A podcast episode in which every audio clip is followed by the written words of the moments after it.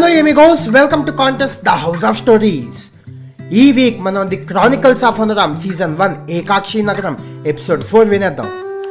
వినే ముందు last week ఏమైందో చిన్న రీక్యాప్ ఇచ్చుకుందాం.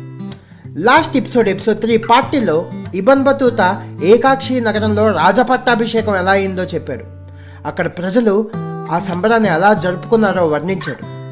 తర్వాత మన హీరో హనురామ్ తన ఫ్రెండ్స్ అయిన లక్ష్మణ్, భరత్లతో ప్రాజెక్ట్ గురించి డిస్కస్ చేసుకున్నాడు.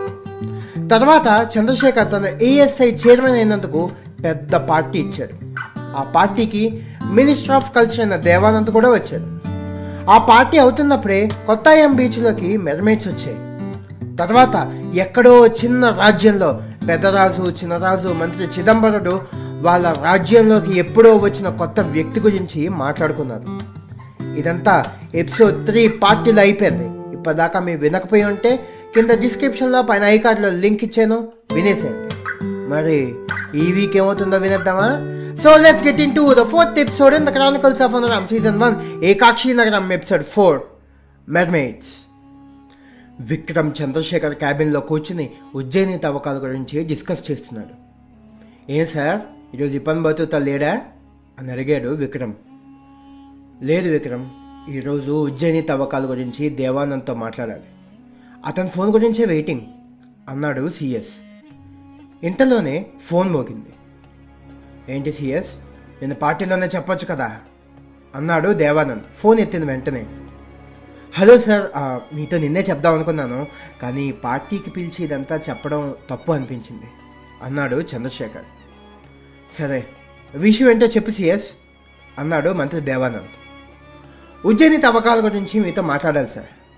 నాకున్న సమాచారం ప్రకారం ఎప్పుడో ఒక చక్రవర్తి శ్రీకృష్ణుడి నిధి, అప్పుడు వాడిన మెడిసిన్స్ అన్ని సంపాదించి తన కోటలో ఉంచుకున్నాడని వాళ్ళ గ్రంథాల్లో ఉన్నాయి. ఎలానో ఉజ్జయిని మహాకాళేశ్వరి టెంపుల్ మన ఆధీనంలోనే ఉంది. అలానే ఉజ్జయిని కోటలో సౌత్ బ్లాక్లో తవ్వకాలు జరపడానికి మీ పర్మిషన్ కావాలి సార్ అన్నాడు సిఎస్. నిధి అన్నావు కదా CS, wow, very good.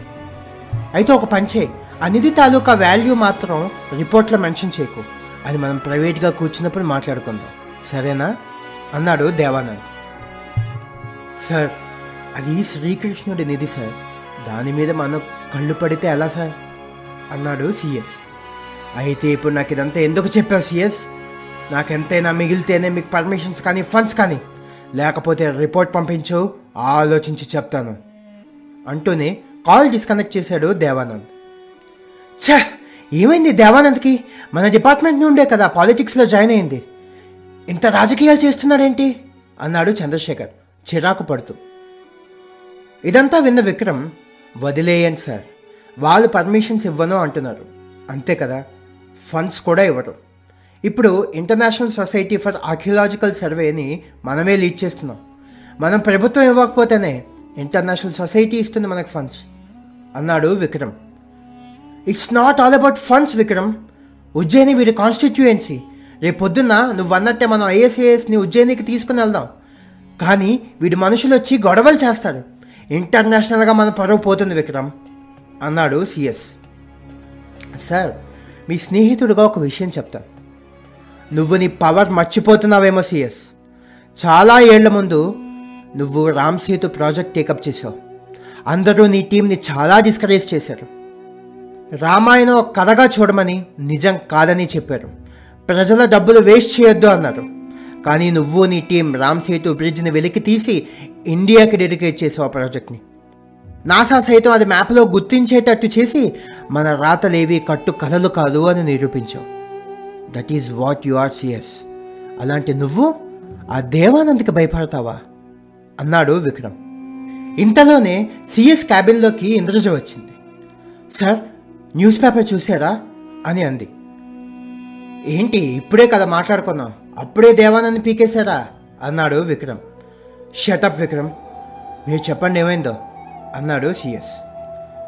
Sir, కేరళలోకి మెర్మేడ్స్ వచ్చాయంట అని అంది ఇంద్రజ. విక్రమ్ వెంటనే న్యూస్ పేపర్ తీసి, నిన్న రాత్రి సుమారు పన్నెండింటికి రెండు విచిత్రమైన జీవాలు కేరళలో ఉన్న కొట్టాయం బీచ్కు చేరుకున్నాయి.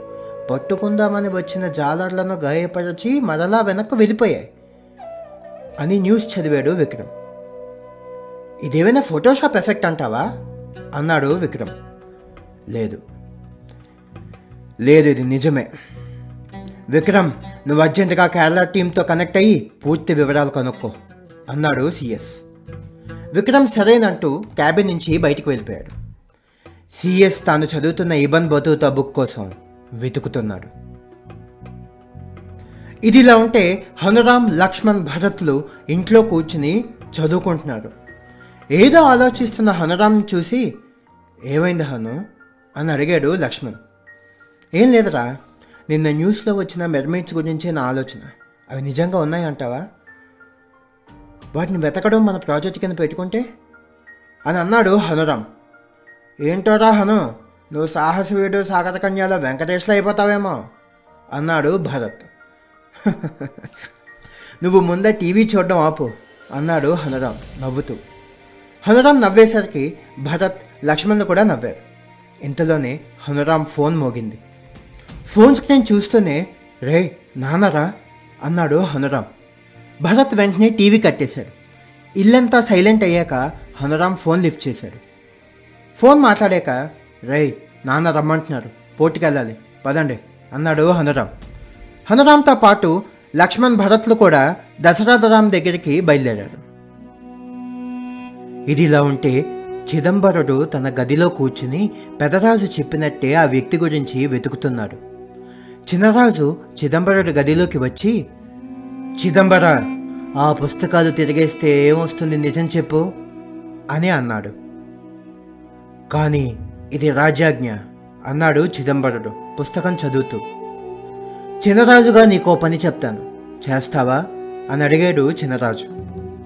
చేస్తాను చిన్నరాజా, మీరు అడగడం ఏమిటి, ఆజ్ఞాపించండి అన్నాడు చిదంబరుడు. మన రాజ్యంలో ఇద్దరిని ఎంచి ఆ రాముడు పాలించిన దేశానికి వెళ్ళమను. ఆ దేశం ఏ పాటిదో, మనకి వచ్చే ఆపద ఏ పాటిదో తెలుస్తుంది అన్నాడు చిన్నరాజు. కానీ రాజాజ్ఞ లేకుండా ఎవరిని అటువైపు పంపకూడదు అని పుస్తకాల్లో ఉంది చిన్నరాజా అన్నాడు చిదంబరుడు. చిదంబరా, అది పాత పద్ధతి. ఆపద ఉంది అన్నప్పుడు మనం సిద్ధంగా ఉండాలి తప్ప పుస్తకాలు చదువుతూ ఆపద గురించి ఆలోచించడం నాకెందుకో అవివేకం అనిపిస్తోంది. మనకి ఆలోచన శక్తి ఇచ్చింది ఎందుకో తెలుసా? ఆ పుస్తకాల్ని మన బ్రతుక్కి తగ్గట్టుగా మార్చుకోవడానికి. నీకు ఐదుగురు పిల్లలు అనుకో, పూర్వీకులు ఇచ్చిన చిన్న ఇంట్లో ఉంటావా లేదా పెద్ద ఇల్లు కట్టుకుని అందరినీ సుఖంగా ఉంచుతావా అనే అడిగాడు చిన్నరాజు. చిన్నరాజు మాటలకి చిదంబరుడు ఆలోచనలో పడ్డాడు. కొంచెం సేపు తర్వాత సరే నేను పంపుతాను, కానీ వాళ్ళకి ఏమైనా అయితే అని అడిగాడు చిదంబరుడు. చిదంబర, దేశం గురించి ఏది చేయని వాడు మనకొద్దు, కానీ దేశం కోసం ఏదైనా చేసేవాడికి ఏమైనా అయితే వాళ్ళ కుటుంబ బాధ్యత నాది అన్నాడు చిన్నరాజు. సరే అని చిదంబరుడు కోట బయటికి వెళ్ళాడు. That's all for this week amigos. మీ అందరికీ ఎపిసోడ్ నచ్చిందని అనుకుంటున్నాను.